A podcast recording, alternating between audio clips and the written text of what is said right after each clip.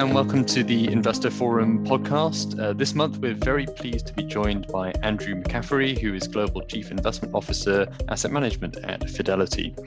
Uh, Andrew, 2021 has been a fantastic year for financial markets, and we've seen excellent performance, particularly from developed market equities uh, in the year so far. Um, many private and institutional investors have been driven by the idea that there is no alternative to equities. Um, as we look ahead to 2022, are we at risk of that there is no alternative argument running out of steam? Well, I think on this, uh, Kiran, it is important to step back and what is that uh, macro perspective? And you know, we have deeply negative real rates driving uh, uh, the markets, and they really are a very powerful force. And, and so, support that asset demand channel for equities that uh, uh, you know we framed as TINA. And I'm, I'm not sure that's going to go away uh, when you think that we have such heavy debt burdens and you know, they need these negative real rates as a policy choice um, to uh, support this.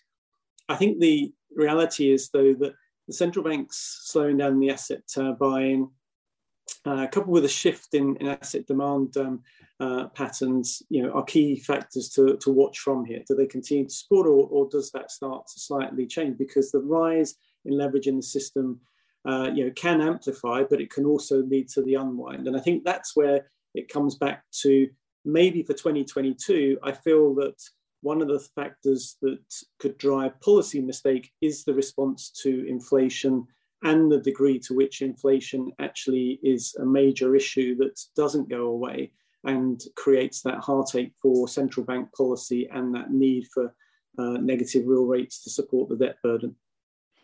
Yeah, absolutely, and inflation is going to be, you know, really key for the outlook as we look into 2022.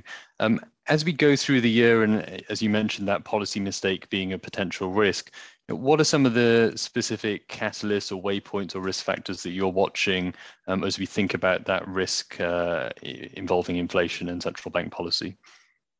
So, when we look at the, the bottom up profile and from our monthly analysts uh, survey, uh, it demonstrates that across many companies that there are two things that are developing that could be uh, worrying, again, playing to the 22 outlook.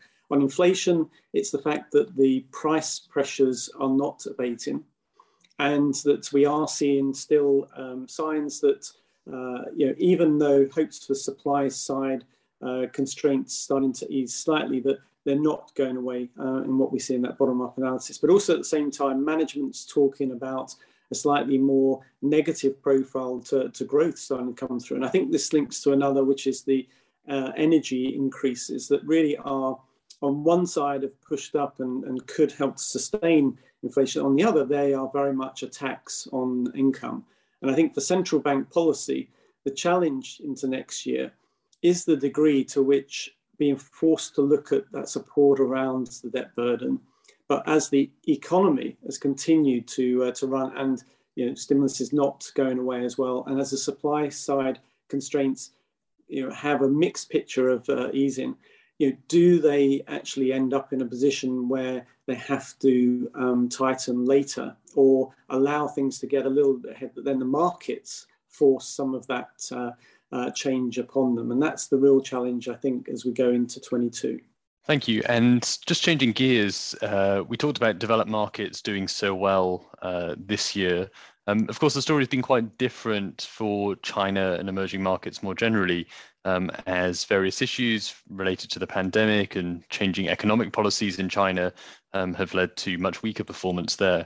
Um, as we look to next year, how do you think investors should be thinking about emerging markets and China?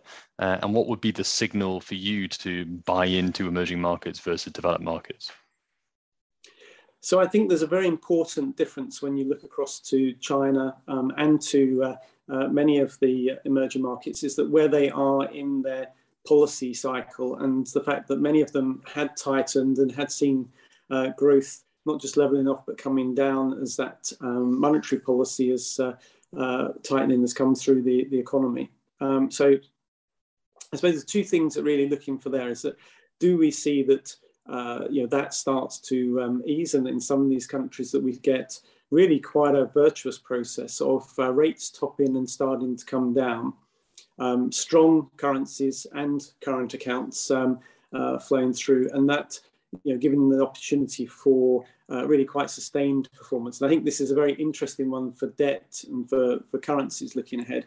For China specifically, the credit impulse appears to have bottomed and be turning up. Will it accelerate? Is I think a big question mark. But at least it starts to take away a big headwind and give a tailwind as we look forward. And that could be very different to uh, what we see in the, the West, as uh, I just discussed on central bank policy. So, looking for some of those signs to kick in, and then for the relative um, performance across uh, the world and capital to move. You know, actually being quite a favourable time in 22 for China and some of these emerging markets, as we see some of those signals start to uh, to pick up in a more favourable tailwind compared to those headwinds of 21. Thank you. So we've we've talked inflation, we've talked policy, we've talked uh, China. Are there other key views to be you think are worth highlighting as we head into the new year? So I think one we can't lose sight of, uh, especially as we've just off the back of COP26, is uh, what does this mean in terms of the persistent demand around certain materials? Uh, how is this going to feed into when the fact we have Article Six as a creating a carbon pricing um, environment that still we need to move for it to be implemented. Um, and maybe the whole part is you know watching the pledges move to implementation and what does that mean for inflation, um, for the movement of uh, capital to, to build this uh, infrastructure and to work on technology to turn that sort of pledge to implementation around this. I think that's going to be an important part in 22.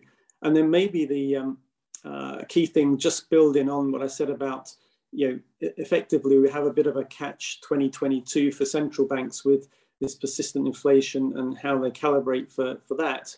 Um, but also is that when I look to the West, that the uh, fiscal and regulatory policy uh, mix, given that we've got uh, challenges around the political environment in the US and, and possibly as we move towards midterms, a change in the, the Congress uh, dynamics, uh, you know, do we see the, the market starting to think again about uh, you know, how sustained growth um, profile is at the time that inflation is not abating? And then again, markets starting to um, fear that central banks are not quite in the control that we all believe for the, the benign environment uh, that we see 21 ending in. Catch 2022, you heard it here first. Andrew, thank you so much for uh, joining us uh, today on the uh, Investor Forum podcast.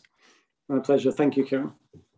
UBS Chief Investment Office's investment views are prepared and published by the global wealth management business of UBS AG or its affiliates. The views and opinions expressed in this material by external guest speakers are those of the author, speaker, and are not those of UBS, its subsidiaries, or affiliates. Accordingly, UBS does not accept any liability over the content of this material or any claims, losses, or damages arising from the use or reliance of all or any part thereof. This material has no regard to the specific investment objectives, financial situation, or particular needs of any specific recipient and is published for informational purposes only. For a full legal disclaimer applicable to the independent investment views produced by UBS, please visit our website at ubs.com forward slash CIO disclaimer.